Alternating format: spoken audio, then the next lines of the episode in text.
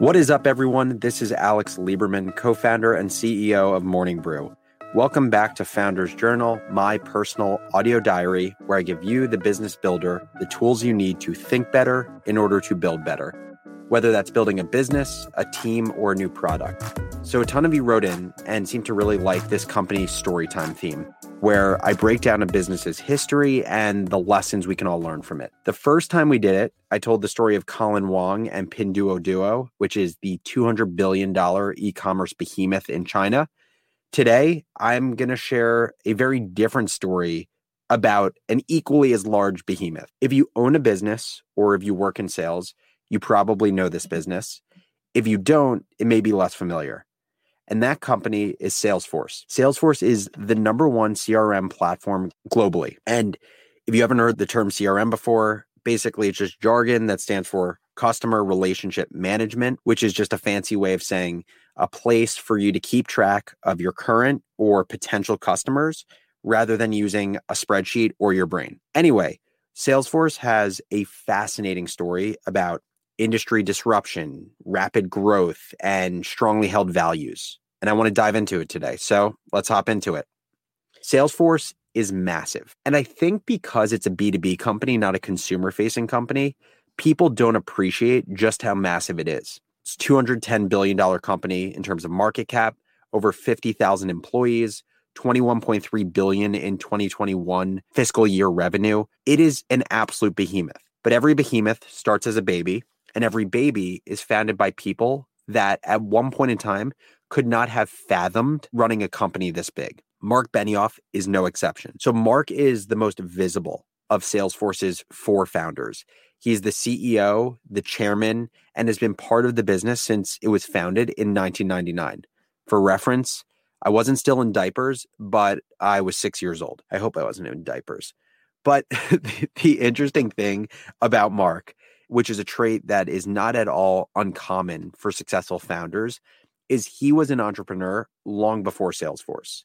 Benioff grew up in the San Francisco Bay Area and beginning in high school, he tried his hand at entrepreneurship. So when he was 14 years old, he sold his first piece of software, which was called How to Juggle. He sold it to a computer magazine for $75. And then at the age of 15, he founded his first company, Liberty Software, great name, which created and sold games for the Atari 8 bit home computer. By 16 years old, Mark was earning royalties of $1,500 a month which at the time was enough for him to pay his way through USC, which is where he was going to college.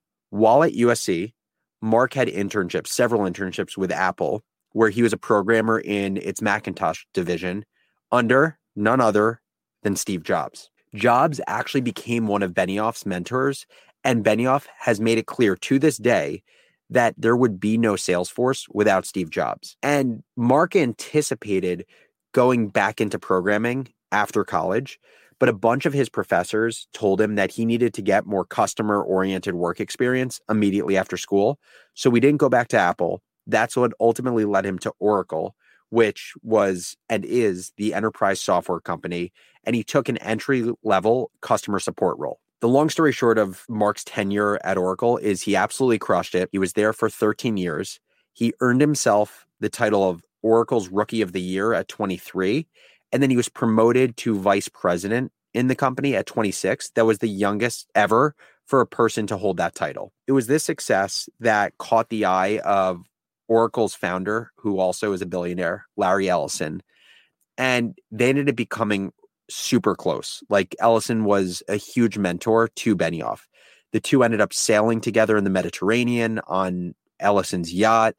They visited Japan during cherry blossom season together. I'm not making this up. And I pointed it out in the first case study episode, the Pinduoduo one, and I'll point it out again. Mark Benioff had some of the best brains in the world supporting him during his most formative years as a professional. And that is just such an unfair advantage for an entrepreneur when you have people who have been through all of the things you're going to go through made all the mistakes and teach you about those mistakes so you don't make them. So after 13 years with Oracle, Benioff was looking for something new and Ellison was nice enough to give him permission to take a sabbatical for a year and travel the world. During the sabbatical, Mark spent a lot of time meditating in Hawaii, Must be nice. And he came up with the idea for Salesforce while this is not a joke, swimming with dolphins. And the idea for Salesforce sounds simple, but at the time it was completely revolutionary. All that Mark wanted to do was bring CRM, customer relationship management, into the internet age. And the whole premise was up to that point, software was incredibly burdensome. It required high upfront costs, huge hardware costs. Small and mid sized companies couldn't afford it. It required software to be downloaded and updated locally. So you couldn't like just download the new version like you do on your iPhone. You literally needed CD ROMs or whatever they used at the time, brought it physically to your office to download to each computer. And so installation of software and upgrades of it literally took six to 18 months. And so Mark ended up coining this concept or this mantra of the end of software. And the idea was to introduce an on demand 24 7 software model where all the information lived in the cloud and not a local server. It would make things far less expensive and far more flexible for the end customer. And so, March 8th, 1999, Mark Benioff and three co founders incorporated Salesforce and they began working on the very first version of its CRM product in a rented one bedroom apartment on San Francisco's Telegraph Hill. To me, the most fascinating part is what they focused on in these early days. So during these formative years, Salesforce laid the foundation for long term success. And I think a ton of it can be attributed to something called V2MOM, probably the world's worst acronym.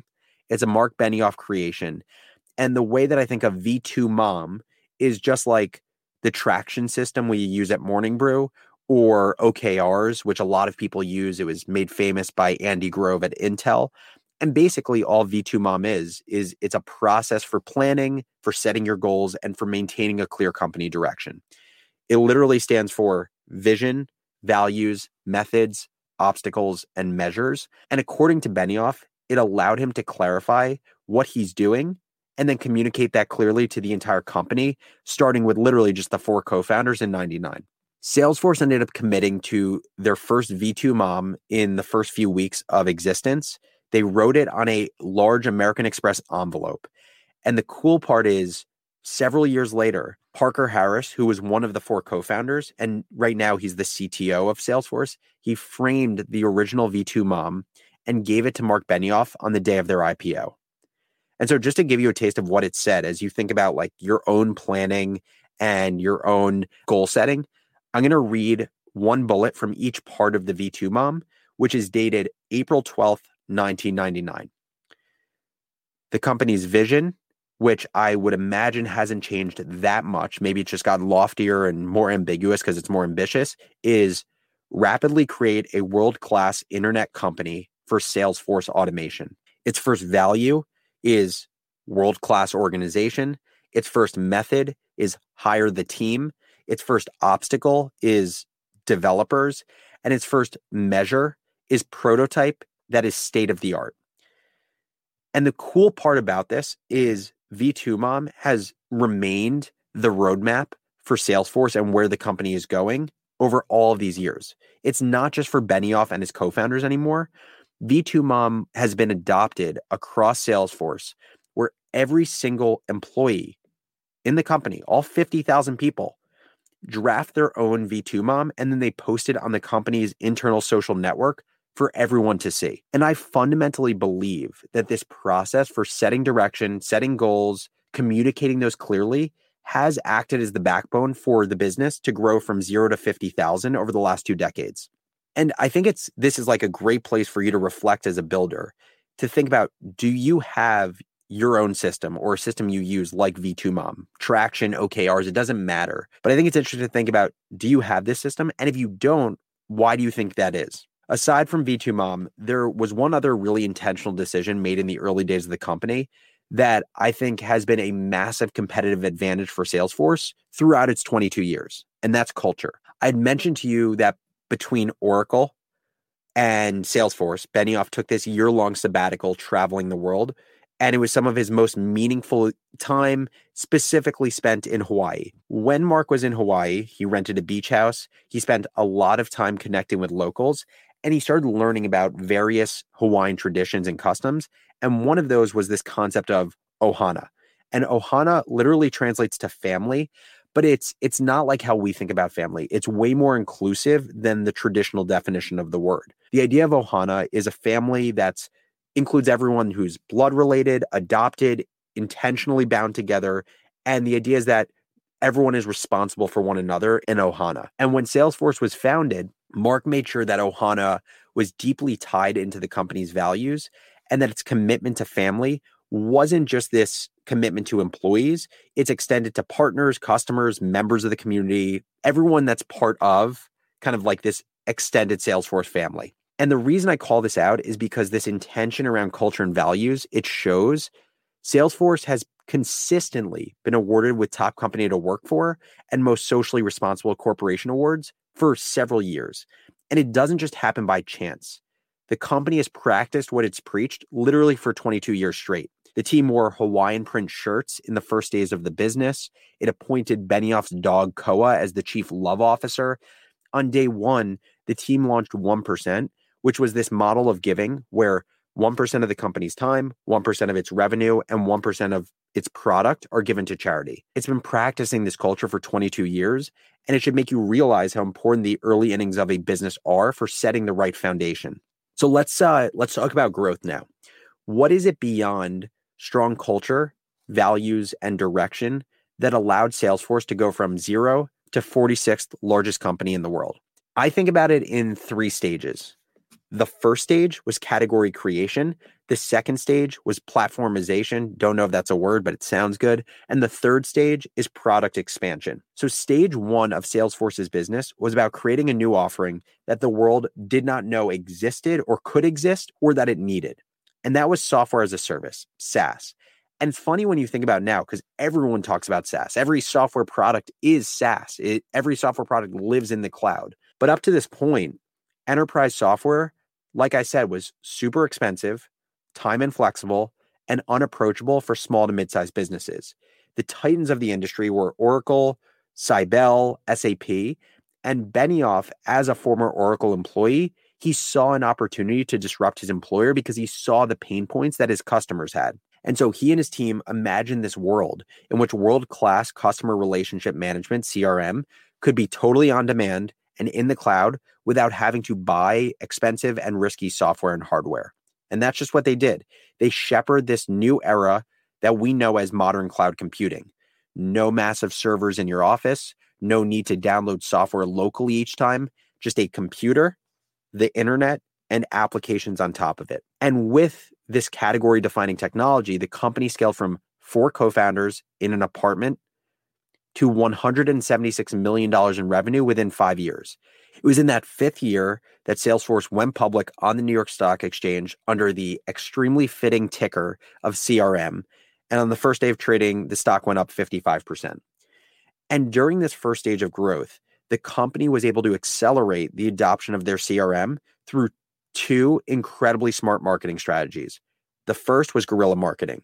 As I mentioned, it coined the slogan end of software, which it used for all sorts of viral stunts. One stunt I want to call out is Salesforce staged a mock protest outside of Siebel Systems, the competitor I mentioned. They had a user conference, and Siebel was the largest CRM at the time. Salesforce literally hired protesters to carry large signs that said the end of software, had them chant anti software slogans, and attendees would literally see this protest as they walked in and out of the conference. The second marketing strategy is what I call product based viral marketing. Salesforce's CRM was an amazing marketing engine in itself. Think about it. The company's core customers were salespeople. And so the software sold itself. Because when your product helps people make more money, or in this case, salespeople close more deals, the stickiness and satisfaction is going to be super high. In addition, with the creation of SaaS, software as a service, the company allowed the first five users to use their CRM free of charge. Today, freemium is like ubiquitous. At the time, this was the genesis of the freemium model. And when you think about it, it was basically a cost of marketing to give away the first five licenses to team members for free. Because then if they tried it and liked Salesforce's CRM, Those people would go tell their team, and very quickly you would have an entire sales org paying beyond the first five users who were the testers or the marketers of the product. It was this stickiness and the virality of Salesforce's free trial model that allowed the company to grow from 1.2 million to 176 million in these first five years. And so moving to stage two, stage one was about category creation and smart marketing. Stage two was very different. As Salesforce paved the way for cloud computing, the industry took notice. It grew really quickly, far quicker than the traditional model of enterprise software they had disrupted. And so, with that came a ton of new cloud businesses or competitors for the first time. And companies saw this new way of serving customers in the cloud as way more efficient. And so they joined in, obviously. It meant more competition for Salesforce, which obviously led to a major strategic decision by Mark Benioff. And his decision was go from SaaS to PaaS, turning the product into a platform. Instead of fighting competition, Salesforce went the other way and invited competition. They created App Exchange in 2005, which basically allowed third party developers to create their own apps on top of Salesforce and then sell them to a community of other Salesforce users. You can think about this as like the original version of the App Store on an iPhone. This not only created a virtuous cycle where more users joined the platform as more apps were available because the platform became more valuable to users. But then as more users joined, more developers joined the platform because now they had more users who could possibly buy the apps they built. It also created a revenue stream because Salesforce would charge third parties who built this software on top of their software. They would have to pay for the privilege to do that. And App Exchange has continued to expand throughout the years. And now there are massive companies that took the early bet of building their business on top of someone else's platform and it paid off massively. For example, there's a cloud accounting company. It's called financialforce.com. It does over $140 million in annual revenue and was built on top of Salesforce App Exchange from day one. Platform as a service became the next evolution in Salesforce's journey. It was a strategy that built community and network around the CRM and drove continued growth and adoption. This stage lasted roughly until 2010. And at that point, Salesforce was doing right around $1.3 billion in revenue, and it had 72,000 paying customers. That brings us to the third and final stage. And this stage I refer to as the time of product expansion through building and buying. And I think we're still in this stage. Over the years, Salesforce has become a market leader in CRM, right? It has 17% of a $43 billion market that is continuing to grow as cloud computing continues to become adopted. But now the narrative has shifted. Now, as the incumbent in the industry, an industry where Salesforce was once fighting to dethrone the incumbents, the company must find ways to grow rapidly even in the face of more competition and even with a more mature business. And that strategy is finding more and better ways to deliver customer success for the enterprise. CRM was the first way to do it, right? They enabled salespeople to manage and grow their customer base. But to me, that is just one way to help the C suite or CEO succeed in their job. And that's exactly how I think Salesforce is thinking about it, right? If they are there to support the CEO or the C suite, how else can they fan out their offerings to help the other major pillars of the business? And so they've gone into everything from marketing to commerce to employee experience to analytics and business intelligence. And they've done this through two different types of innovation organic and inorganic growth. Organic innovation comes through products that are built internally by Salesforce. Inorganic innovation comes through products that are acquired externally, products or companies. So tools like Chatter, Einstein, Marketing Cloud, and a bunch of others, they were built within Salesforce to offer customers things like social collaboration and digital marketing. And then you have 64 acquisitions that have happened over the last 10 years that include Heroku, Tableau, Pardot, most recently Slack, that have helped the company either augment and complement their organic innovation or just completely filled the void of untapped market opportunities that still help that core C suite or CEO demographic. And so that brings us to today. Today, Salesforce is the 46th largest company in the world. It has a $210 billion market cap. Benioff is still at the helm 22 years later, except instead of just him and three co founders, he has a few more people, 50,000 employees in the workforce this workforce drove $21.3 billion in 2021 fiscal year revenue. But beyond its size, obviously it's massive. There are three things that just I'm wildly impressed by, but also I think we as builders can learn from.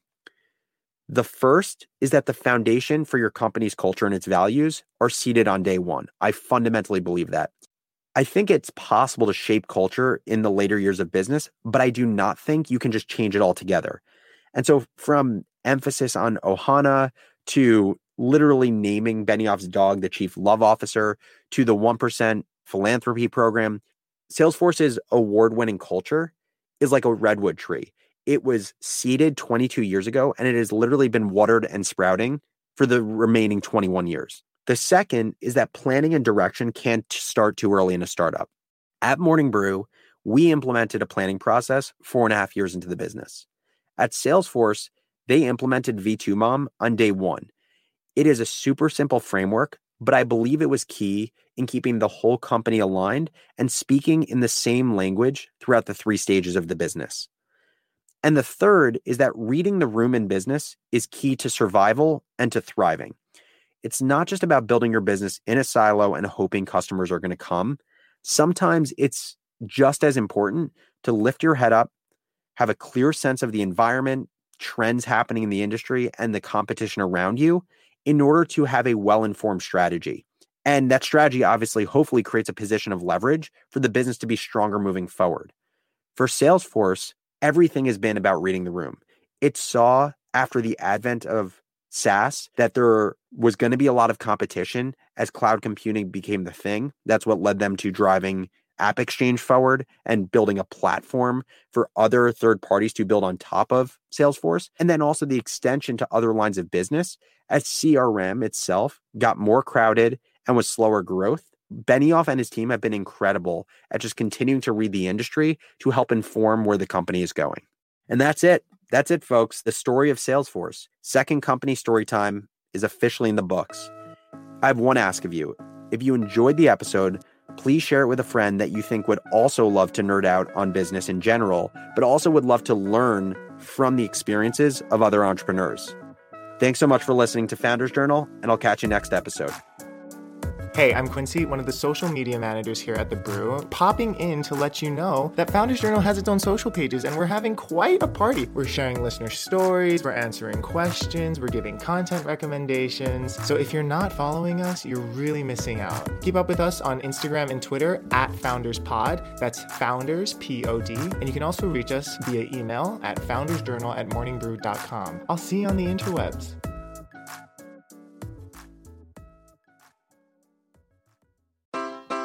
Take your business further with the smart and flexible American Express Business Gold Card.